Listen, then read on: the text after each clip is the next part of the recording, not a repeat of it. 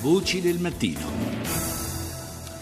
Al caos del traffico aereo londinese dedicano l'apertura i quotidiani britannici. Ieri, lo ricordiamo, per un problema di carattere informatico, decine di migliaia di passeggeri sono stati eh, letteralmente spiaggiati, così eh, parla il, eh, diciamo, li definisce spiaggiati il Times, stranded a causa dei voli cancellati non solo a Gatwick e Heathrow, ma in tutto il sud-est della Gran Bretagna.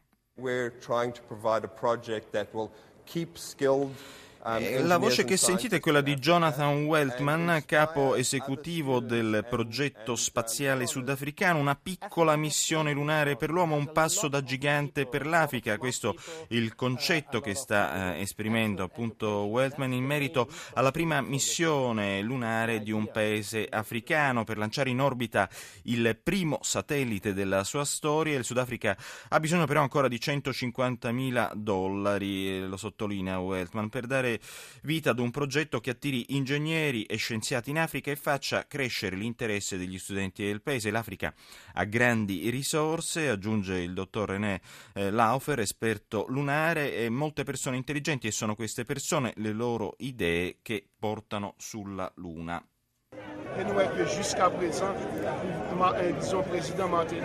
Le voci che sentite in sottofondo riguardano invece le proteste in corso ad Haiti contro il presidente Martelly. L'ex senatore Gérard Gilles denuncia i suoi tentativi di conservare comunque il potere, benché a suo parere abbia ormai completamente perso qualsiasi appoggio popolare.